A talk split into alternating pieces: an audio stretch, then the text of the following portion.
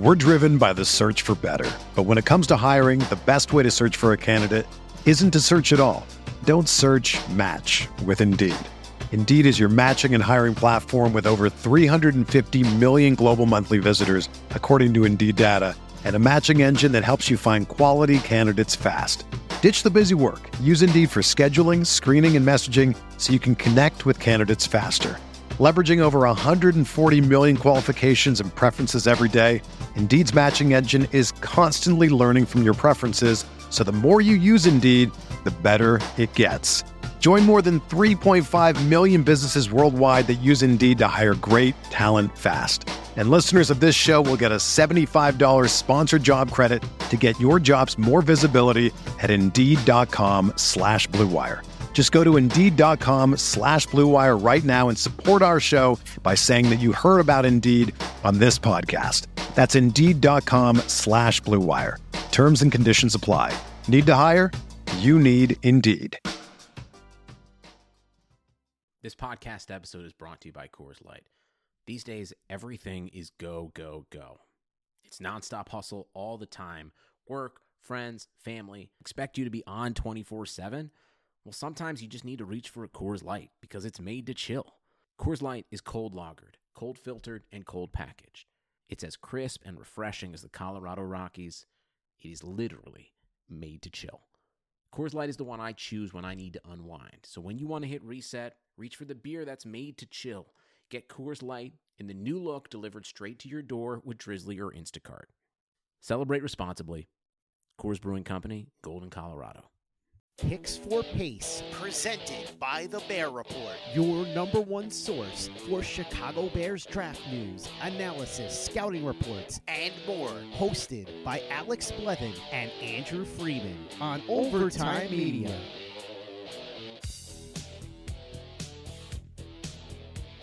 Welcome to Picks for Pace, a Chicago Bears draft podcast presented by the Bear Report. My name is Andrew Freeman, and of course, I'm happy to be joined by Bear Report writer Usaid Koshel. Usaid, how are we doing today? Doing well, man. It's a jam packed week coming up if you're a Bears fan because you got Bears Packers. If you are just a college football fan and NFL draft fan, you got the college football playoffs happening on Friday. So, yeah, I would say overall for football, it's a, uh really fun couple of days coming up here. Yeah, it's, it's going to be a hectic weekend. We have New Year's coming up, so uh, for anyone, I hopefully everyone stays safe for New Year's Eve and uh, things of that nature. And you know, we're recording this episode on December 30th, so again, like you said, a hectic weekend we have coming up. I'm really excited to see the college football playoff, especially, and of course, Bears Packers. It doesn't get any better than that. We're going to be covering that a lot in this episode uh, with how big that game's going to be. But you know, we hope everyone had a happy holidays as well and enjoyed another Bears win this past weekend as they blew out the Jaguars 41 to 17 on Sunday. Uh, Usaid, what were your thoughts from this game? Because you know, it started off kind of iffy in that first half. The Bears kind of came out a little bit flat. I felt like, especially on really on both sides of the ball, they just didn't seem to be on the same page. And then that second half, I think the talent disparity really took over, and they really uh, pulled away from this one as there was just they just way too much talent for the Bears team when compared to the Jaguars. Yeah, it's one of those games where when you look at it and you're like, okay, so had the Bears been clicking on all cylinders from the first quarter onwards, that they should have never allowed 17 points the way that they did to the Jaguars. I thought that this was a much better game for the defense compared to what we've seen in the last few weeks, which is really important because this was the game that the defense needed to kind of get back on track because you have Aaron Rodgers and the Packers coming to town in a couple days here. I thought that Roquan Smith played real well. Allen Robinson really set out to prove something. I would say that this was another big day that David Montgomery had, right? Really showcased as to why he's developing into the focal point of the Bears offense and a bit of a hot take here. I think that David Montgomery and Allen Robinson, they're both valuable to this offense. But what's really made this offense click over the last couple of weeks has been the fact that the Bears have been willing to continue feeding David Montgomery. Uh, I thought Jimmy Graham had another excellent game. I'm not sure if anyone noticed this, but when I look back at the snap counts, this was the first game in a while where Cordarrelle Patterson did not have a single snap on the offensive side of the ball, which I thought was really key because it shows that, okay, and the way that Artavis Pierce played too was great. But going back to the Patterson thing, that was excellent to see because it's shown something that me and you and countless others that do write for the Bear Report have known for a long time is that the Bears can have a good rushing attack without involving Patterson in that aspect of the offensive game plan. And so that's going to be one thing that is going to be key to monitor here over the next game, right? And if the Bears do make the playoffs, is that because of the flashes and the bursts that Artavis Pierce showed, do the Bears go with a one two punch of Montgomery and Pierce, or are we going to see Patterson kind of involved? So was it just a one game thing, or is this going to be a regular thing now against Green Bay and hopefully moving into the playoffs? Yeah, I think part of that was I, I, believe that Patterson is nursing some kind of injury, so they wanted to save him for just what he does great, which is special teams kickoff returns and stuff like that. But uh, yeah, I think what you mentioned there was pretty key that, you know, Patterson, they've been trying to make this work on the Bears offense over the last few years. And while it, it, he has resulted in a few key explosive plays here and there throughout his career, there just isn't a lot of consistency when he's involved with the offense and they just can't, they just haven't been able to figure it out. I feel like Nagy has been trying too hard to try and get that worked out with Patterson. And it just the experiment just hasn't worked for the most part. I mean, again, a few plays here and there you can pick out where uh, he's d- done some nice things, but overall, uh, just not somebody that you want to be a big part of your offense. And I think it takes it does take away touches from David Montgomery, who is quickly establishing himself as one of the best running backs in the NFL, probably a borderline top 10 running back right now, especially when you look at some of the advanced metrics and what he's doing, um, breaking tackles and getting yards after contact. Um, David Montgomery's been a beast over these last four or five games or so, and he's been really, really one of the key parts of this offense. And like you said with Allen Robinson, I think it was a nice uh, therapeutic game for Allen Robinson on his part. You know, because he played in he played in Jacksonville uh, for his first four years of his career, and it was kind of like a nice little revenge game I thought for him. You know, everyone was talking about how Mike Glennon was going to have a revenge game moment in this one, and um, turns out that Allen Robinson got his revenge, so to speak, on the Jaguars, although I don't think he necessarily thinks that way. 10 catches, over 100 yards receiving. Really nice day for him. Uh, I think that does bring him to 100 catches on the season, too, which I think is a career first. So big shout out to Allen Robinson. Big career milestone there. Uh, Robinson's, you know, he's been one of the better wide receivers in the NFL over the past couple years anyway. And it's just nice to see him uh, really start to get that recognition as such. Um, but like you said, the defense, they start off slow in this one. You know, I felt like they were way too passive in pass coverage, letting Mike Glennon do everything he wanted underneath in this one and letting him get some quick completions out there. The pass rush didn't really do a lot in this game. They had one sack on a, on a blitz from Danny Trevathan, but otherwise, not a lot of production there. You know, I do still have my worries about this defense going forward, and especially, you know, going into this Packers game, which we'll get to in a little bit.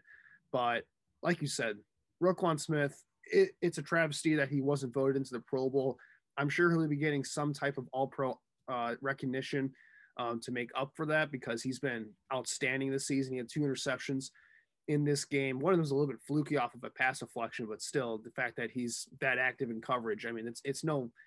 It was a kind of the interception itself is a fluke, but the fact that he's in a position to take advantage of, inter- of that interception isn't the fluky part because he's so good in coverage that you know it allows yourself to be able to be put in a position where if you get lucky, you can take advantage of it. So that was really good to see there. And, you know, overall, other than the one, I mean, there were a couple bad plays here and there from Trubisky, but other than that one really mind numbingly awful interception, I thought Trubisky was pretty efficient too. So he continues to play solid football. I don't think it's enough to warrant a, it's an extension. I think a lot of that will have to be depend on, you know, how he does in this next game and potentially the playoffs. But um, you know, he's played solid. We haven't really mentioned it a lot, I feel like, over the last month or so, but Trubisky has played some solid football. I think that should be pointed out as well.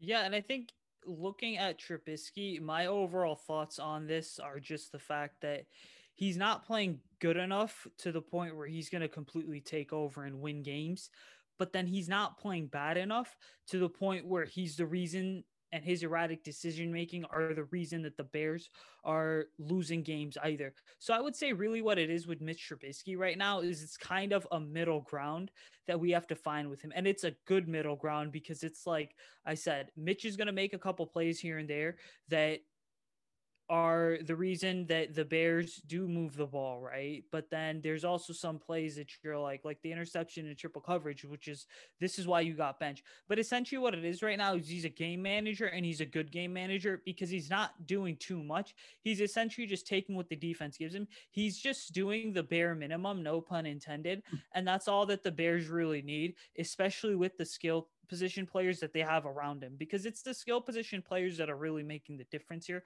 like Montgomery and Robinson. And in certain cases, you could argue this past Sunday, Jimmy Graham as well, I think, had two touchdowns, right? But it's the skill position players that are really making the difference. Mitch Trubisky here is essentially just like making the, um, or you know, not necessarily the focal point of why it's all clicking. He's just taking what the defense gives him and letting the rest of the guys on the offense do the work. Yeah, the coaching staff they've done a, they've done a good job of, of scheming around his deficiencies, uh, to put it kind of kindly like that. And you know he's making really smart plays. He's really quick with his decision making. Right now, he seems to be playing much more confidently that we than we've seen in the past, which I think is the biggest difference. Um, you know, there's still a few blunders he'll make every game where you're you're scratching your head and you're thinking, you know, what what was he seeing there? What is he doing? And a lot of those plays are when he has to, you know, kind of uh, when he has to make plays out of structure or he's not making a simple half field read off the play action bootleg stuff that they've been running a lot of. But you know what? Overall, they scored 30 points in their past four games, which I think is the first time they've done that since 1965. Which I mean, it speaks more towards the ineptitude of the Bears franchise in terms of offense in general. But still, uh, we're seeing really consistent, good offensive football over the past month month or so, and that can't be you know, his play can't be discounted in that, but you do have to take it a little bit with a grain of salt in that, you know, is it sustainable long term? I'm not too sure about that. But with that said, I, I think that's a good way to kind of end things there and transition to what we're going to be talking about today for today's episode. Like so, like I said, uh, Bears Packers. This is a huge game coming up. We're going to be covering really a lot of previewing a lot of stuff that's going to be you know important for that game this upcoming week on Sunday. Uh, we also have an exciting guest to get to as well. Mark Schofield is going to be joining us to talk about some major Bears storylines with the offense, as well as some of the top quarterback prospects in the strats. Kind of get a, another perspective on some of those guys going in here. And we also have a ton to discuss, like we mentioned before, about the college football playoff. Preview some of the biggest names to watch in that one. Trying to focus a little bit on less on the quarterbacks. We covered Trevor Lawrence, Justin Fields quite a bit, but you know who are some of the other guys to really keep your eye on this Friday when that comes up. So a lot to get to, a lot of fun stuff, and uh, we're going to get to that real quick. But before that, we're going to take our first break of the show with a word from our sponsor. The Old West is an iconic period of American history.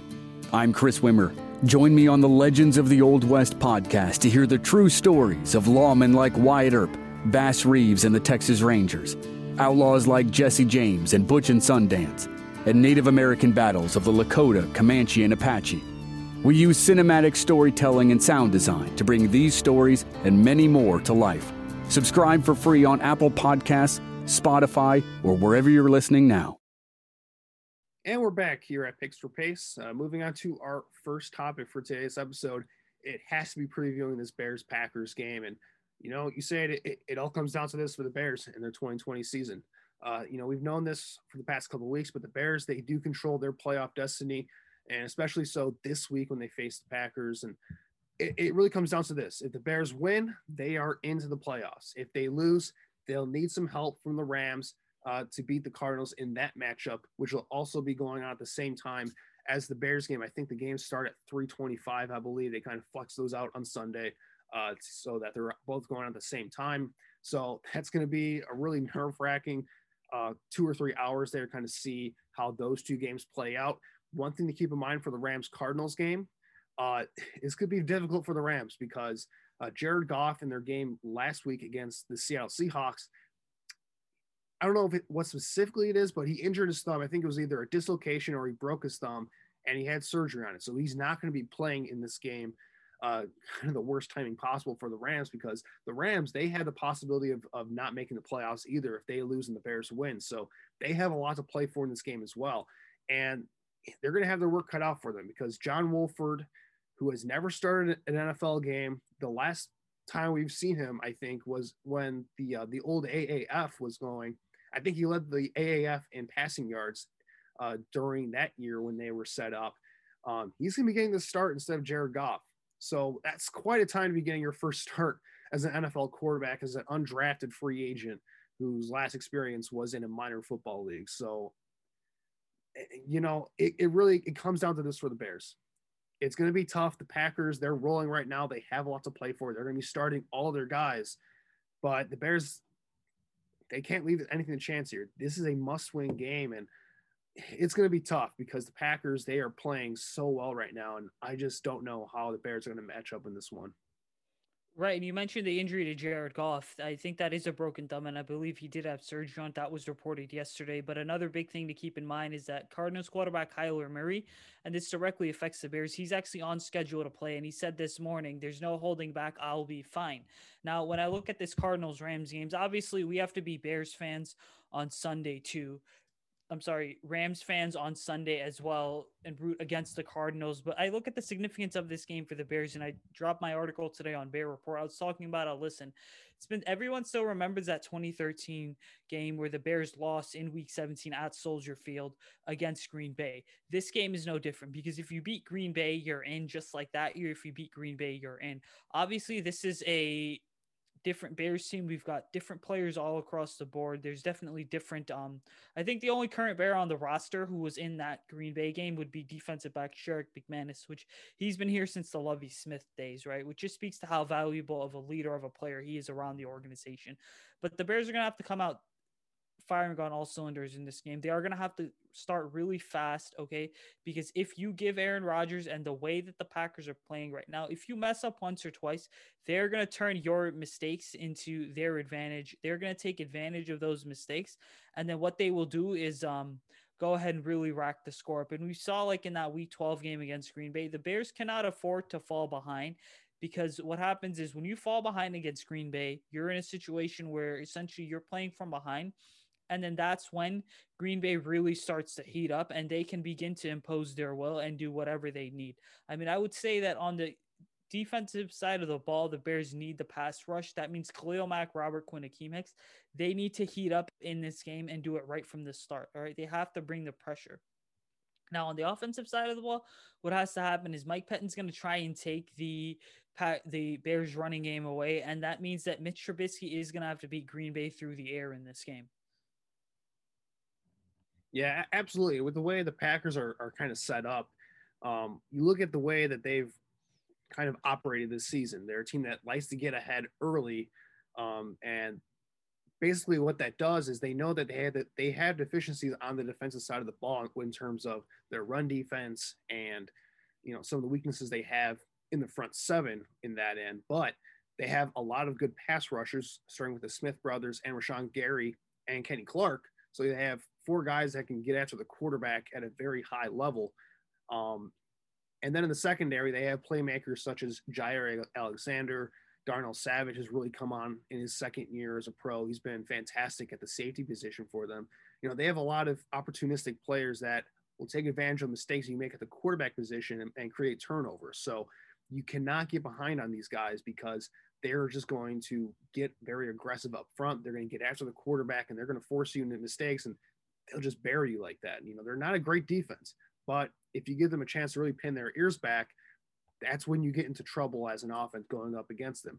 On the defensive side of the ball, like you said, you know, it's going to be tough because while I would say, yes, the pass rush does need to get going in this one, the Packers, they have the best offensive line in football right now. I don't think they're going to make it easy for the Bears pass rush unless Chuck Pagano can find ways to kind of scheme up pressure and try and dis- disguise some things and, and confuse them a little bit. But Aaron Rodgers and that offensive line, they're so such a smart unit, such a well coached unit that they just don't make those mistakes and allow free rushers on them. So that's going to be tough. It really comes down to can they somehow slow down Davante Adams because Davante Adams has been on an absolute tear this season. It just it doesn't seem like it doesn't matter who's covering him. The guy just gets open at will. And him and Rodgers have such a unique connection. They just they're just able to know what each other is thinking at the same time and it, it's really fun to watch as someone um, trying to look at things objectively as like a football fan, but as a Bears fan, it drives you nuts because you know every time you need your defense to make a play on third down or in the red zone, there's nothing you can do. It seems like at times because they're so good at just being able to make that one play um, that that moves the chains and keeps things going. And it, it, that's going to be the main thing for them because I feel like if they can get Jaylon Johnson back at the outside corner position, I'm not sure about Buster Skrine's availability. I'm not sure if he's going to be able to play or not, but Jaylon Johnson's going to be key on the other side um, because if they can figure out how to slow, you know, slow down Davante Adams in any way possible, I don't think the Packers have enough other weapons to be able to break the game open on them from that standpoint. But it's going to be tough.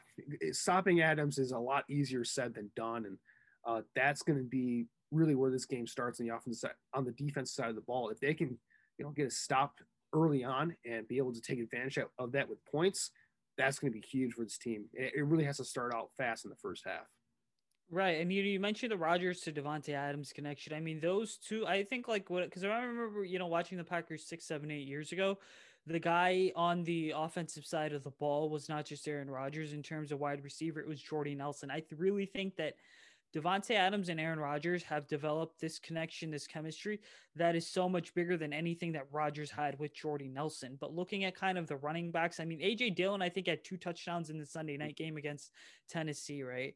The focal point for Green Bay in the running game going into the season was Aaron Jones, but that is really now developed into AJ Dillon too. And Green Bay is here to show that okay, listen, we have this one-two punch of AJ Dillon and um, Aaron Jones that we are going to impose and run the ball down your throat. So right now, the thing with Green Bay is they can win in any perfect any any kind of way they can win possible. They can run the ball down your throat because they have a great offensive line that is going to just consistently block and do it on every single play and do it consistently well to allow the run game to function. But then if they fall behind, they can also just start passing the ball through the air. And I think another guy to keep an eye on in that Green Bay aerial attack for the Bears in this game is is going to be tight end Robert Tonyan because this is someone that was an undrafted free agent, spent some time on the Detroit Lions practice squad, but really burst onto the scene this year after Green Bay got rid of Jimmy Graham. And I'm not even sure if Marcedes Lewis is still on the Packers roster anymore. And if he is,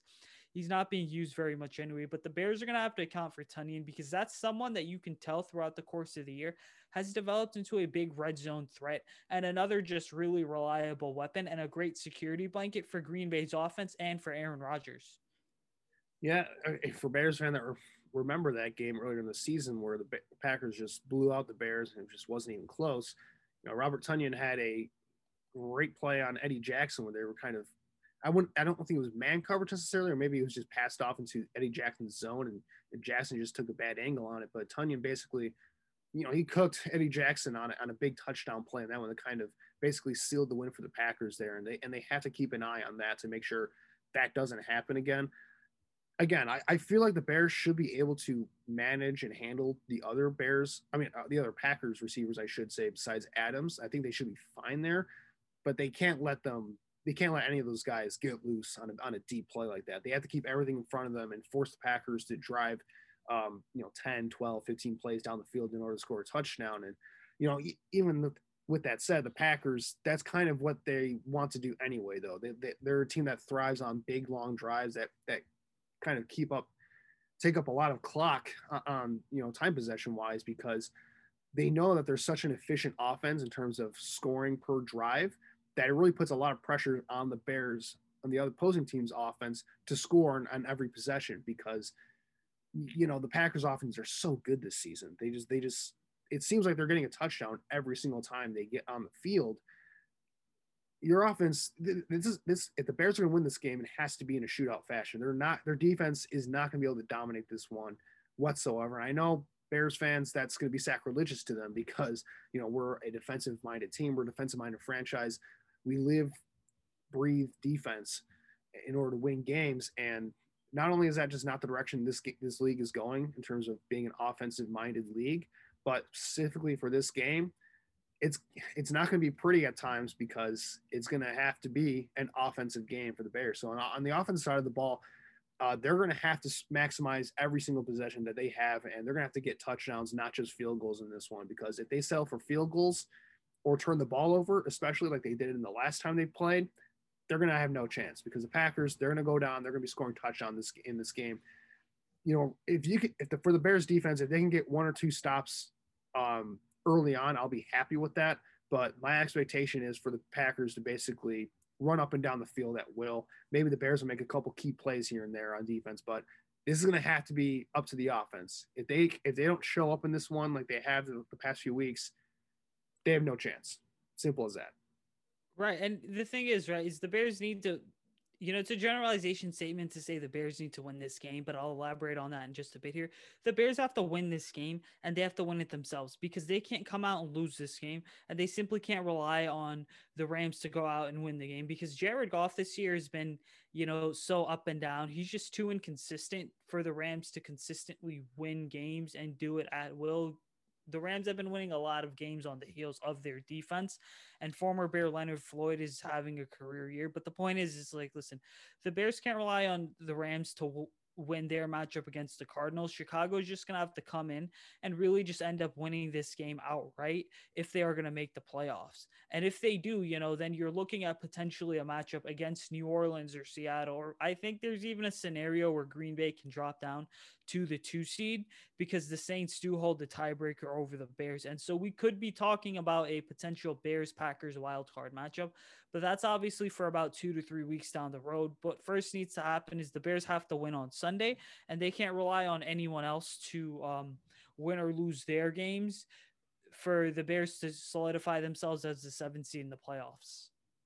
Yeah, and we know that Aaron Rodgers would love nothing more than to break the hearts of all Bears fans again and just put a dagger through all of us by by beating us now and, and, kicking us out of the playoffs.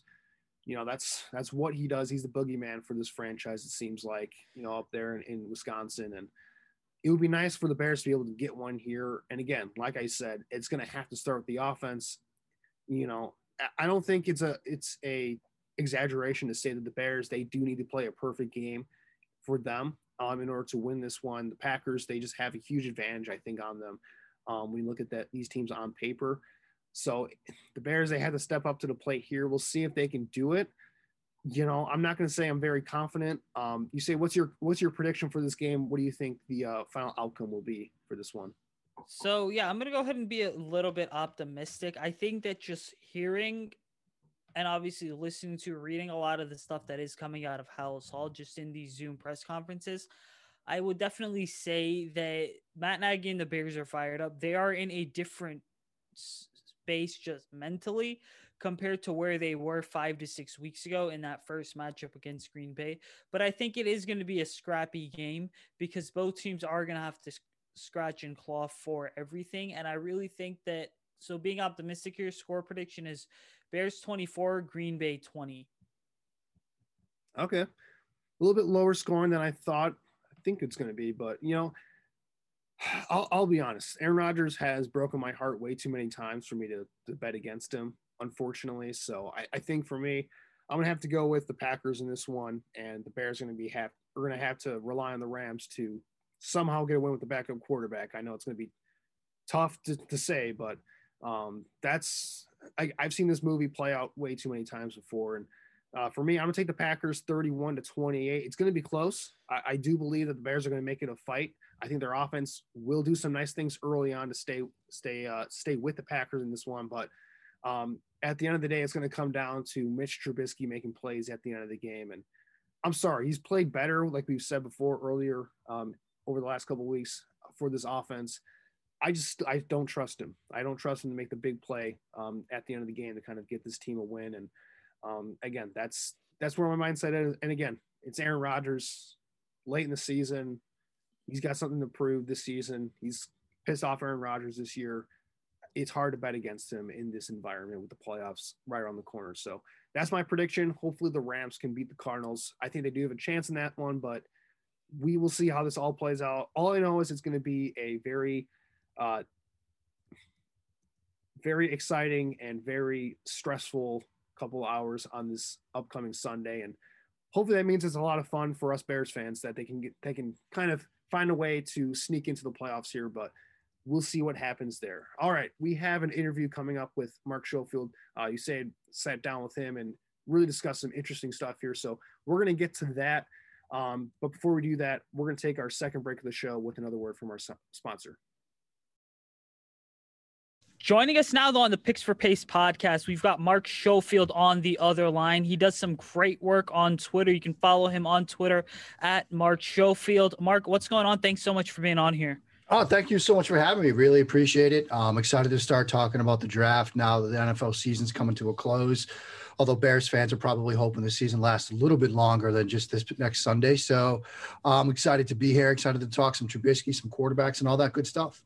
Yeah, and it's it's definitely weird because it doesn't feel. I know we're sitting here like you know a day before 2020 is gonna end. It's kind of hard to believe that okay, the season went and flew by so quickly. A lot of college games were canceled. The NFL was shuffling games around. The Bears thankfully didn't have any games that need to be moved around. But we got to get you know let's get right into our first question here. I mean, let's talk about Trubisky because he gets drafted over Mahomes and Watson, and he living here in Chicago. I mean, for the last 13 years, that's a narrative that Bears fans are just so tired of hearing about. But you know, when we look at the recent resurgence that he's had, what are your thoughts on that, on his play over the last six or so weeks?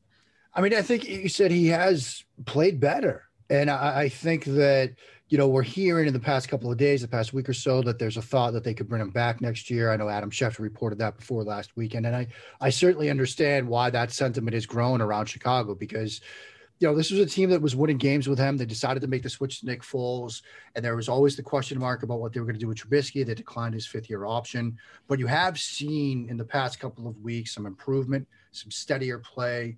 Um, there's been obviously a move to cater the offense to his strengths in a way that has actually sort of shown on the field and the in the results as well. You've seen them move him around a bit. You've seen them design some quick throws, get him outside of the pocket, give him some half field reads. And All those sorts of things have been very beneficial for him. And so, from Chicago's standpoint, I understand why where they are right now on the cusp of perhaps linking them, uh, lock it down a playoff spot. You might not be in a position to draft one of the top four, top five quarterbacks uh, because of where you might be in the draft. And so you might be more inclined, you know, to give Trubisky perhaps a short term deal because of what you've seen in recent weeks. You've seen some things that have worked. Perhaps if you get some help around him, you bring back Allen Robinson, you like, you know, the, the rookie wide receiver, Darnell Mooney, you might have something to work with there. And so I think there has been improvement. Um, there have still been some mistakes. There have still been some bad throws. There's have been some miscues. Uh, but overall, I've been impressed with what he's done in recent weeks.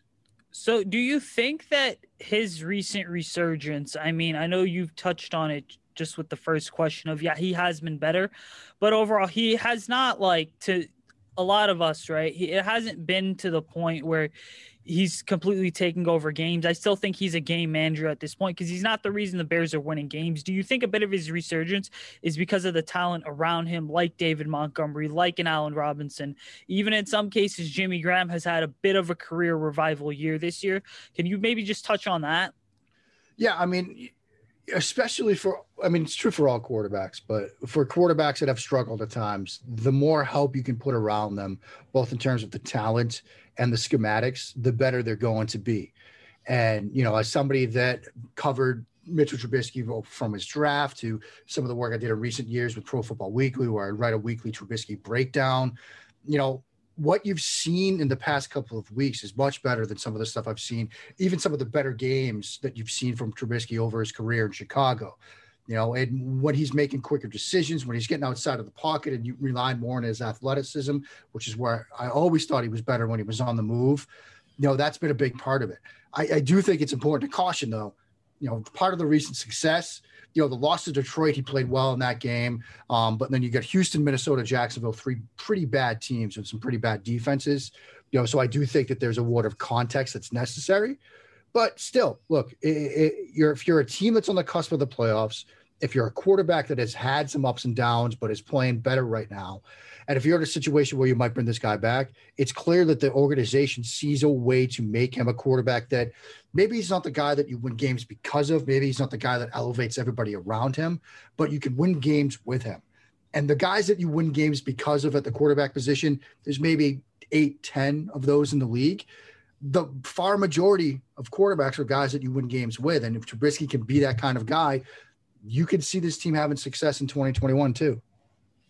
Right, and a lot of for a lot of Bears fans, you know, there's essentially that split because it's like, okay, if you bring him back, who are you kind of trading, right? Because for some fans, it's like, all right, if we bring Trubisky back, we don't have the money. We obviously want to re-sign Allen Robinson, but it's gonna have to come at the expense of a big name guy on defense like Akiem Hicks, for example. But kind of switching over here to the 2021 NFL draft, I mean, there's been a lot of talk over the last few weeks, right, about well, Zach Wilson has surpassed and even solidified himself as QB2 in this draft. Do you think Wilson has done enough to surpass Justin Fields, or do you think it's just because Wilson is playing some lesser competition? It's interesting you say because going into this year, I wanted to see from Justin Fields improvement in the mental aspect of the game. I don't think anybody's questioning Justin Fields from an athletic standpoint. What I wanted to see was him be faster with his decisions. If you watch him from 2019, you watch that game against Clemson, for example, he would get to the right decision with what to do with the football, but it would take too long and he'd miss opportunities as, as, as a result. He had a, a, near interception on a third down early in that game. He had a miss in the end zone that could have been big for Ohio State that he missed because he was late. And I thought, look, if he could speed himself up, he'd be a much better prospect. And I thought he was doing that, but then he had the Big Ten championship game against Northwestern when he was slow again. Now they were missing one of his favorite targets. The wide receiver was out. Um, so I'm curious to see how he looks this weekend. We're recording this on Wednesday. Obviously, they've got you know national playoff game on on Friday afternoon.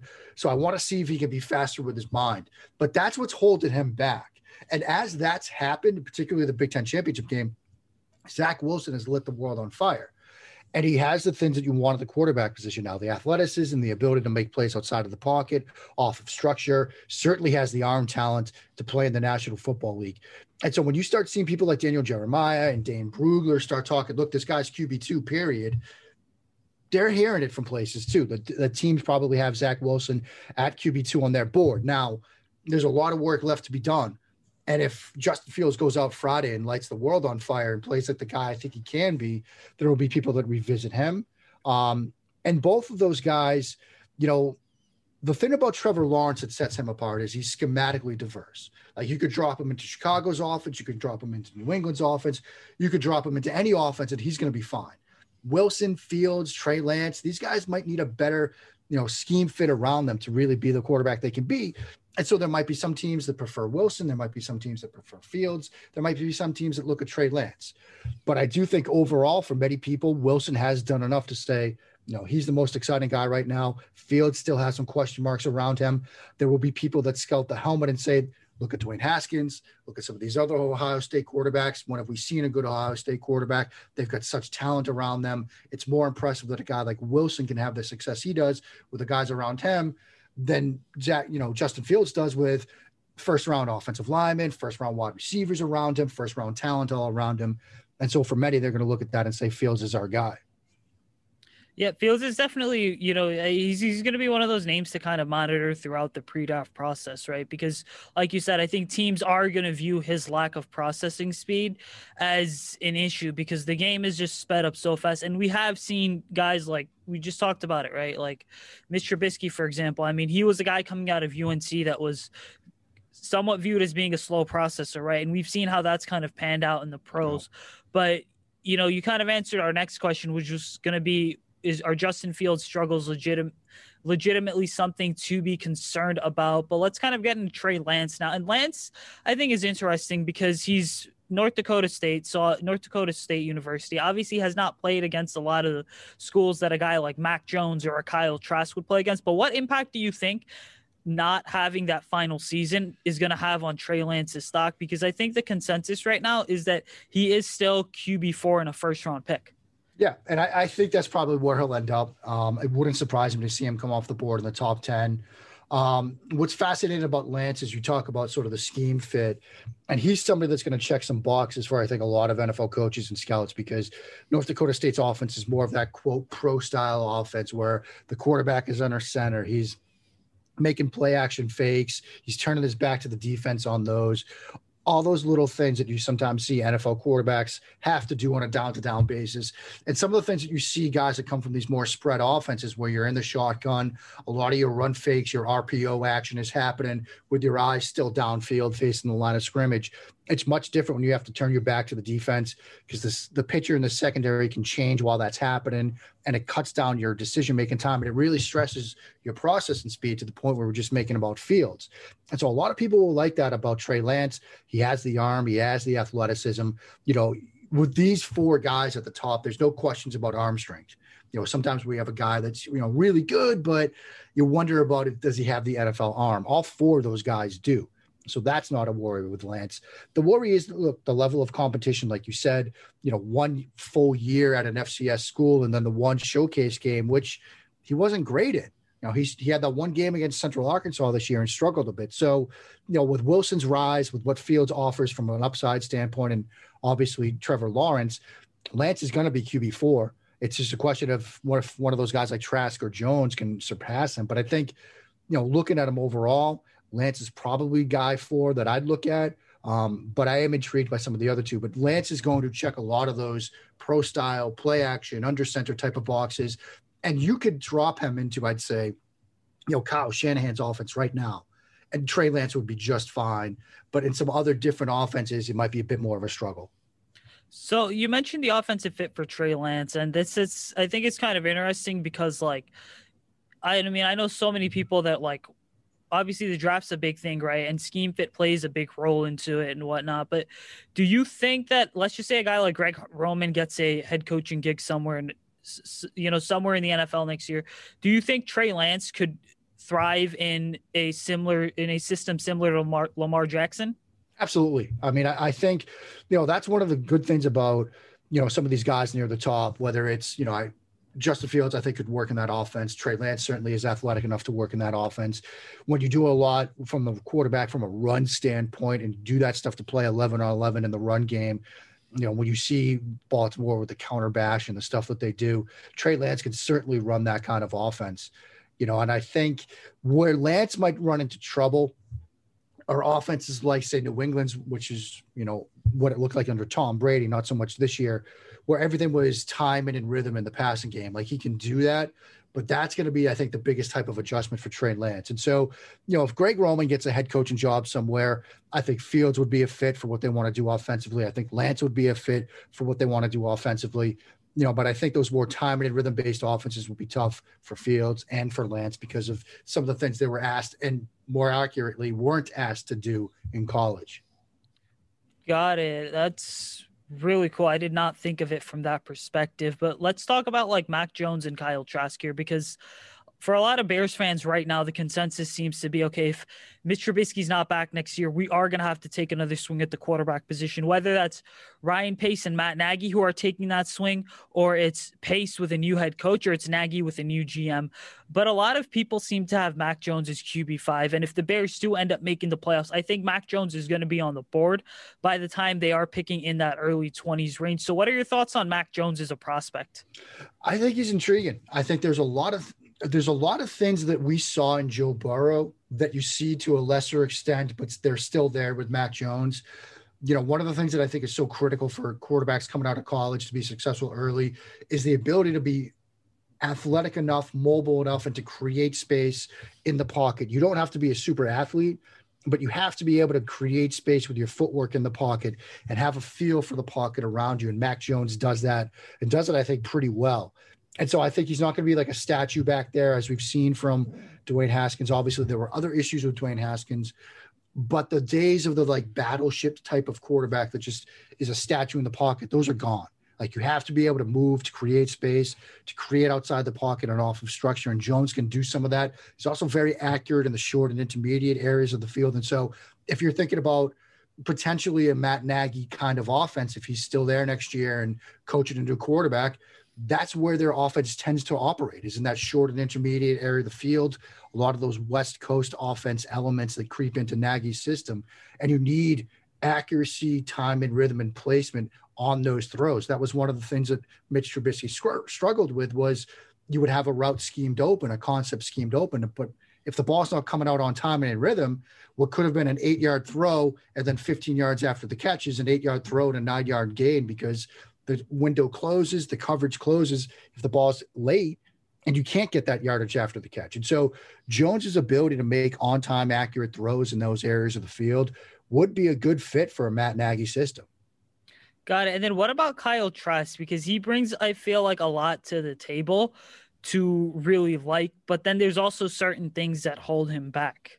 Yeah, and I think one of the main things, the questions that I have on Trask is you know, and I'm curious to see how he looks because he's going to be playing later tonight. Again, recording this on Wednesday. You know how he looks in the pocket because that mobility, that pocket movement that I just talked about with Jones, that's one of the things that I think could hold Trask back. That's one of the things that might see him sort of fall out of the first round because he doesn't quite have the athletic ability, the mobility that these other guys do.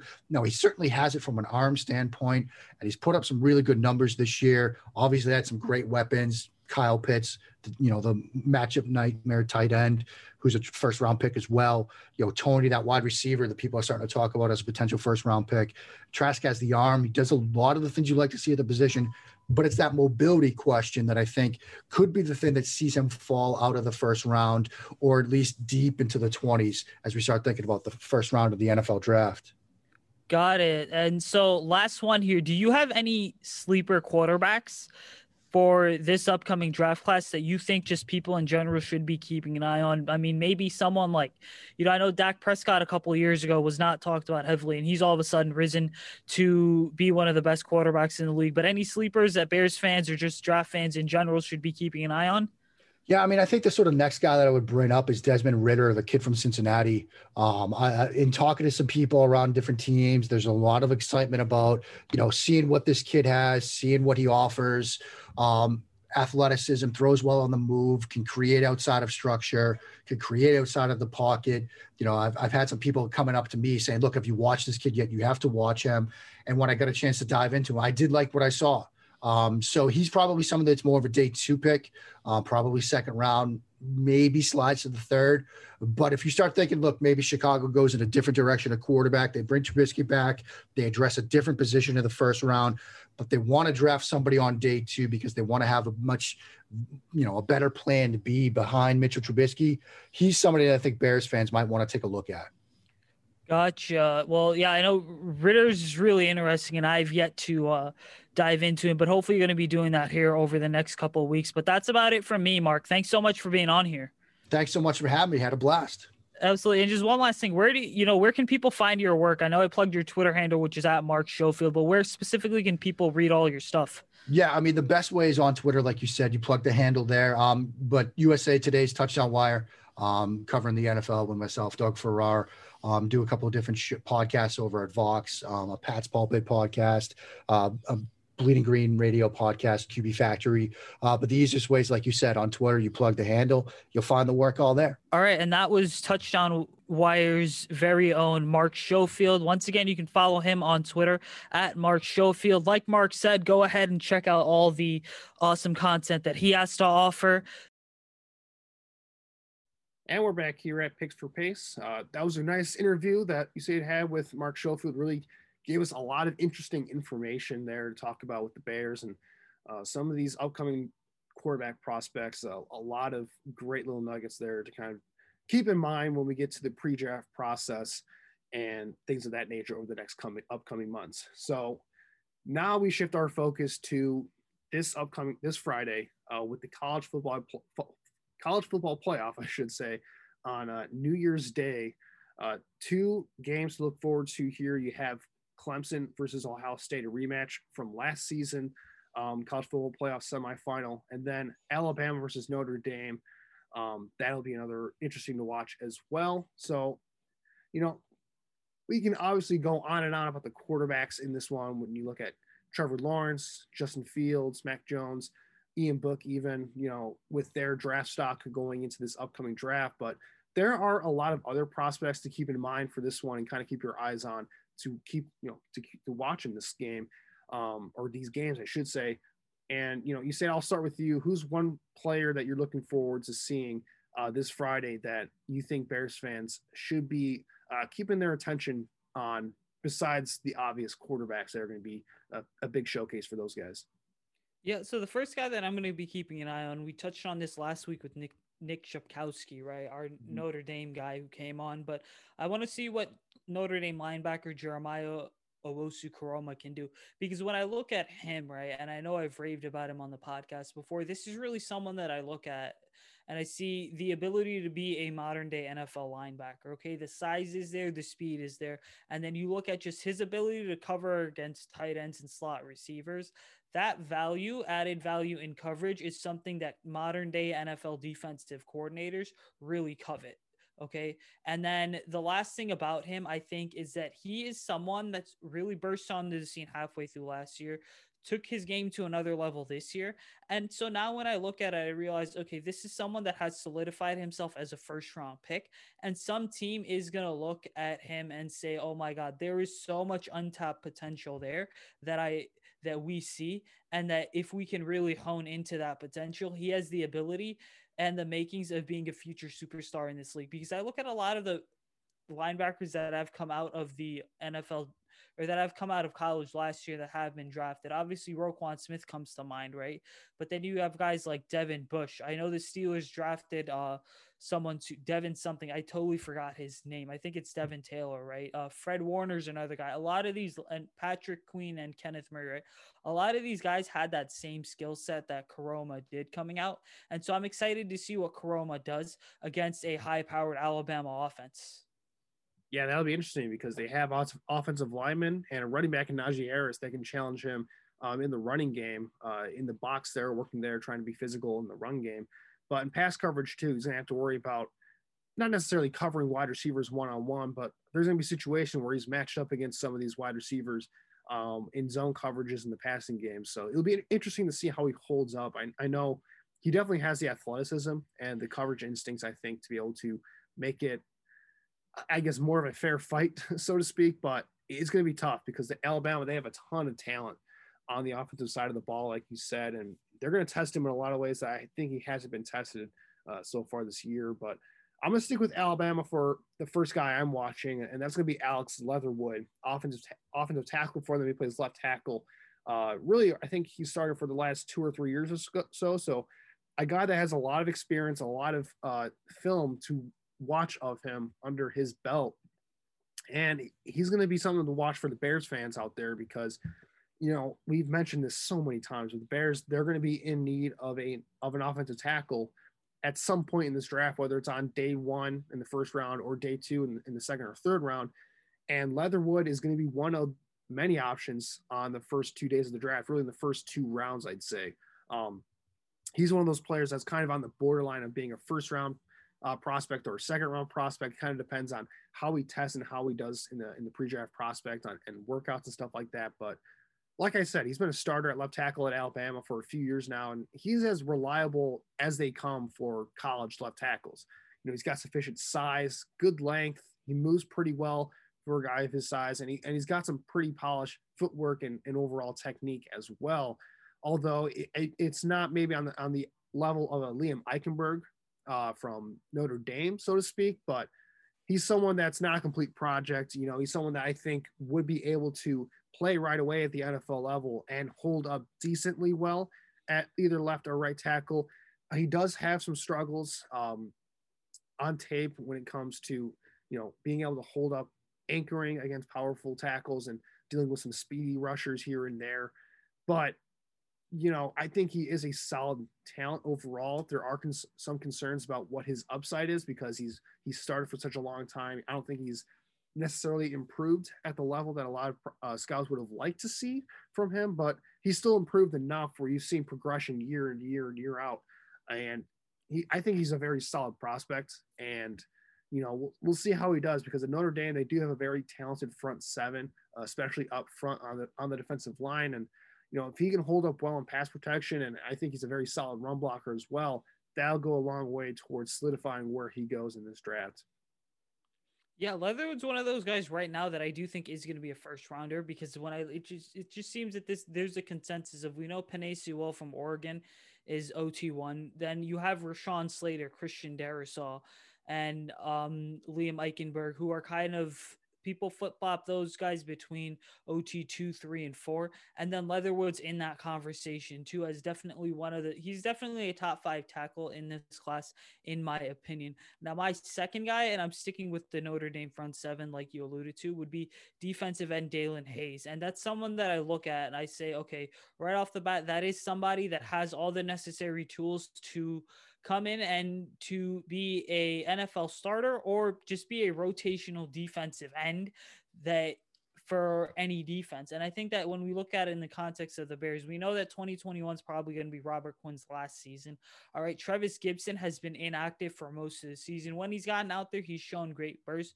But if the Bears were to go ahead and to take a chance on Hayes, I definitely would not be mad at it because I realize, okay, that is somebody that you can go ahead and plug and play right away. Even like I said, even if it's as a rotational guy, you are going to see the valuable results. And we've seen the, over the last couple years, especially with like Jay Rodgers being one of the best coaches on the Bears staff, that the Bears are able to find a lot of guys in the front seven that can come in and just be good depth pieces. But because of good coaching, they're able to bring out the best in them. I mean, a, a good example of that is Bilal Nichols, right? Was a fifth round pick in 2018.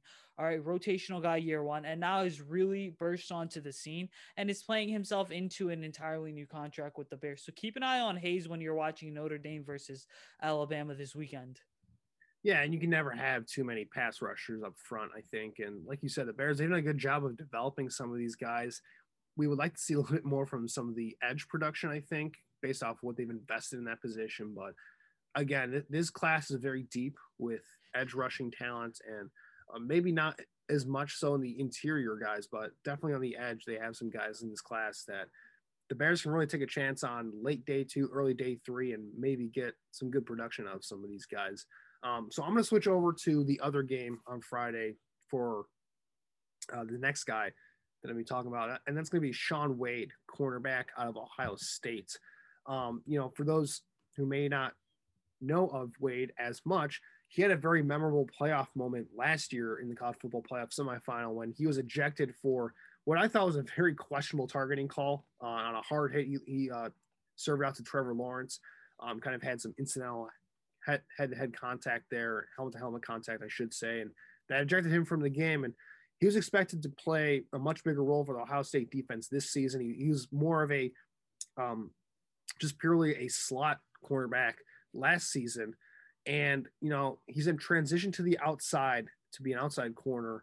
He struggled a little bit playing on the perimeter. And, you know, there are some questions about whether he is a natural outside cornerback or not, or whether he's more of a hybrid safety type of player to where, you know, you can play him in the deep zone, uh, maybe playing a little bit in the box here and there to match up against bigger wide receivers in the slot or against kind of smaller tight ends.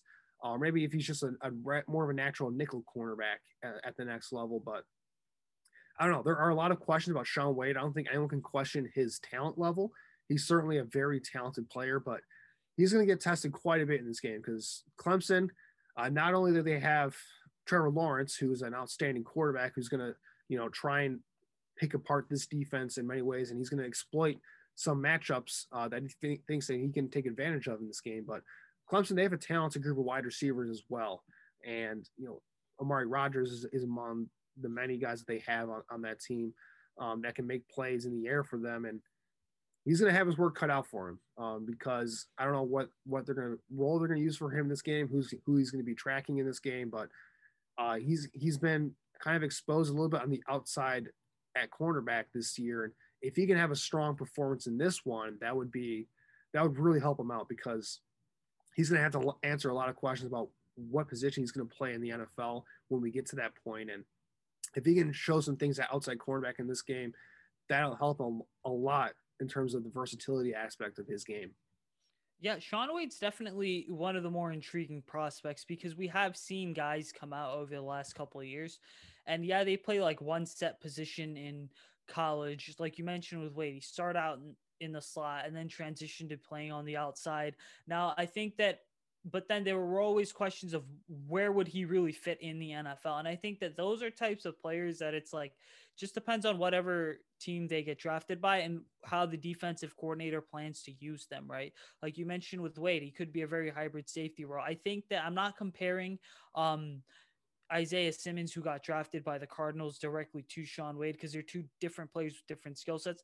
But yeah, it is kind of Shaun Wade is that guy for me this year in terms of where do you use him? How do you use him to get the best production out of him? That's going to be the biggest question that Shaun Wade will need to answer and that NFL teams will need to answer should they consider drafting a guy like Shaun Wade. Now, with that said, though, the versatility, that hybrid, that's never a bad thing because the NFL is kind of transitioning into kind of especially on the defensive side of the ball, teams value players that can bring that. It's just can the defensive coordinator get the most out of it? Now, I know for me, the last prospect that I'm looking at, originally I mentioned DeVonta Smith, right?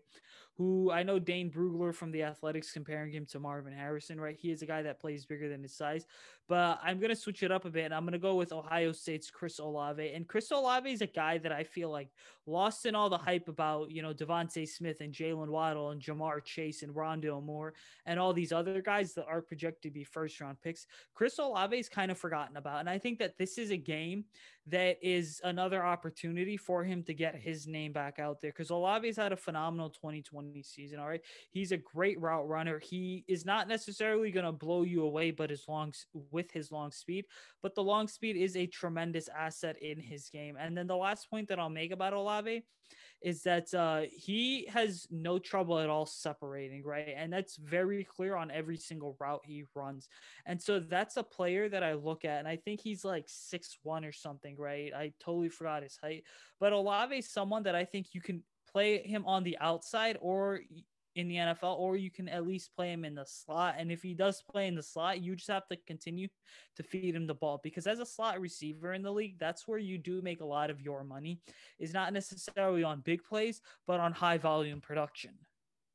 Yeah, being able to separate is probably the most important trait to look for in a wide receiver when translating to the NFL. Because if you're able to separate a high level in college, that should work out for you in the NFL once you get um, more seasoning under you. And one of the things I really like about Olave's game is, you know, he doesn't really stand out a lot physically. You know, he's not the biggest guy in the world. He's not the fastest or quickest or most explosive wide receiver in this class for sure. But he's a very polished route runner. He just knows how to read defenses in zone coverage. He knows how to set up his defenders in man coverage. He knows he just knows how to get open. And some of those guys, yeah, may, they may not test well at the combine and, and, and things like that, but again, the, the tape doesn't lie in, in, that sense. You know, this guy just knows how to get open. He knows how to play wide receiver at a very high level, and I think he's going to really uh, be a good asset to a team. I don't know if he's a day one prospect because of the lack of upside, maybe, but certainly he's one of those guys that I think is going to be drafted on day two of the draft, and he's going to get immediate playing time and play a really big role for a team right away. And teams are going to wonder how did we pass up on this guy early on in the draft. I can definitely see that happening. Um, the last guy for me, I'm going to stick with Ohio State for the last guy I'm covering. Uh, going to the defensive side of the ball once again. Uh, I'm going to go with Baron Browning, uh, linebacker for them. Uh, to me, he's a very underrated linebacker prospect. There's a lot of talented linebackers in this draft class, I feel like, and Browning kind of goes under the radar in the sense that, you know, he hasn't really gotten a lot of big playing time over his career at Ohio State, but man, when you watch him just fly around the ball, he's all the physical tools that you look for for a linebacker in today's modern NFL. And you're looking for these guys that can play all three downs, that can cover running backs out of the backfield and tight ends um, in the slot. He's he's the full package in, in terms of that. He's big uh, and strong. You know, at six foot three, 240 pounds. You know, we talked about how Roquan Smith's size at times can kind of hold him back in run support because he just doesn't have the ability to take on blocks at a high level. That's not really the case with Baron Browning. He's got the size where he can take on blocks at the point of attack, but he also has that speed moving sideline to sideline to where there's no worries about him, you know, shutting down those outside stretch zones or or getting on tight ends and running backs in coverage, moving sideline to sideline in that aspect. So he has all those tools to be a three down linebacker. It's just about him getting more experience and kind of honing in those instincts um, that are kind of a little bit behind at this point. And uh, the one thing I really like about his game, kind of talking about how he will translate to the NFL, I kind of discussed this with Shaun Wade and how he's a versatile player in the secondary. Brown's a very versatile player in terms of what you can ask him to do at, at the linebacking position because, you know, he's played, you know, a bunch of different roles at Ohio State where he's sometimes being used as a pure Mike linebacker where he's taking on blocks or as a strong side backer where he's taking on blocks and um, kind of being, you know, kind of that shield for their other linebackers and secondary players so they can make tackles. But he's played a lot more outside linebacker this season at Ohio State, so kind of a little bit more room to operate in space for their defense. And he's really thrived in that role because it kind of shows off those traits that he has in coverage to be able to uh, get into guys in man to man and show some things in zone coverage. So I think he's somebody that he's he's going to test really well when he gets to the combine and pro days. And we're going to see his name really start to fly up draft boards um, over the next couple months because there is a lot of talent there, and it's just a matter of can coaching get the most out of him at this point. Yeah, Baron Browning's an interesting case study because he is someone that I know for the last couple of years kind of got, like you mentioned, buried on the Ohio State depth chart. I think there was a point where he was like the third or fourth string linebacker. But yeah, the potential is definitely there. The ability to be a true three down linebacker, I think that that is something that, you know, is there as well. It's just can the right coach, can the right defensive staff and coordinators kind of bring out the best in him? And I would really kind of agree with what you said. I think that every single year there tend to be a handful of prospects that no one's really talking about in the fall. And then when it does get to draft season, when, you know, we are at the Senior Bowl, we are at the NFL Scouting Combine, you do see teams bringing guys in for those pre draft, you know, those like 30, 35 visits that every NFL team's allowed. Baron Browning is a guy. And then obviously with the pro days, right? Baron Browning is one of those guys that is going to go ahead and kind of vault up draft boards. He's in that category of like sleepers but is kind of a late bloomer onto the scene in terms of what he can become. And I think that right now, when I look at it, like if you were to ask me right now on December 30th, 2020, what do you think Baron Browning's draft projection is? Right now, I would say that it's probably a third round pick, right? A third or a fourth rounder. But if he does real well in the interviews, if he tests real well at the combine, if he blows people away on his pro days, right? Then what on the OSU pro day, what will happen is there's a serious case to be made that some team will potentially draft him as a late second round pick because the production, uh, just the skill set that he brings is really valuable. And I think that any time that you can get like a future starter, you know, on day two or even early day three, even if that guy takes a year to develop, then that's a draft prospect that you've really hit on because those are the types of players that you're in terms of financial financial terms, right? You are going to get four years of really cheap play out of them. And then when it does c- come time to talk extension, you are going to get some of those guys for below market value because they are not like first round pick unless the guy like absolutely comes in and just blows everyone out of the water. Yeah, I, I agree with that. I, I think Browning, his projection right now is about a third or fourth round pick. And I agree. If he does really well in the testing department, he's going to be, he, there's going to be some conversation about him as a second round talent. And it'll be interesting to see how that plays out because he does have a lot of ability. It's just a matter of can he maximize that at the next level and get the most out of him. I don't think he's gotten the most out of his skills at Ohio State, but certainly there are some things that can translate to the NFL to where you can definitely see that happening uh, once he gets to the professional level. Uh, all right. So went through a lot there, a lot of guys to keep an eye on. There's even more. I mean, there's these really these two games are going to be showcases for really some of the best and brightest young talents in the in the upcoming 2021, even 2022 NFL draft. So uh, it's going to be an exciting weekend of football when you come when it comes to that on Friday, and as well as the Bears Packers games. Just uh, it's going to be fun as a football fan, as a kind of a quote unquote draft analyst, as a just a Bears fan in general. Uh, this is going to be a fun weekend, and we hope that it all works in the favor of Bears fans um, in that aspect, um, and that they can make the playoffs here. So uh, I think this is a good way to wrap things up and uh, conclude this episode of the Picks for Pace podcast. I want to thank our listeners once again for tuning in. Uh, you said where can they follow you on Twitter and find your work? Yeah, guys, you can follow me on Twitter at Usaid Show. You can also go ahead and read my work on the Bear Report. I've got articles that drop on there like two or three times a week. And then obviously, once the calendar does turn to January, we're going to go full on into NFL draft coverage for you guys. Absolutely. Uh, you can find my work at the Bear Report as well. And you can follow me on Twitter at AJ Freeman25. Give me a follow there. Um, yeah, it's going to be a hectic week, I think. Uh, I'm going to be on this weekend, especially, I'm to be very busy on there, giving you guys some uh, fresh takes to go through. So, again, I want to thank all of our listeners for tuning in on all podcasting platforms. Uh, you guys are awesome, and uh, hopefully everyone's having a safe holiday season and happy New Year's, everyone. Uh, we got we got hope everyone has a fun and safe uh, New Year's Eve and New Year's Day to celebrate there. Bear down, everybody. Okay, parachutes ready. Boy, the things I go through to get auto loan rates as low as 0.99% APR for 60 months on new vehicles with PenFed. You are aware that you don't have to be a military member to save hundreds on your auto loan, aren't you? Anyone can join PenFed. As someone terrified of heights, I probably should have looked into that. Probably. Drop me off at the shore. PenFed Credit Union. Visit PenFed.org slash autos or call 1-800-247-5626. Advertised rates available through the PenFed car buying service. To receive any advertised product, you must become a member of PenFed, insured by NCUA. Without the ones like you, who work tirelessly to keep things running, everything would suddenly stop. Hospitals, factories, schools, and power plants, they all depend on you. No matter the weather, emergency, or time of day, you're the ones who get it done. At Grainger, we're here for you with professional grade industrial supplies. Count on real time product availability and fast delivery. Call clickgrainger.com or just stop by. Grainger for the ones who get it done.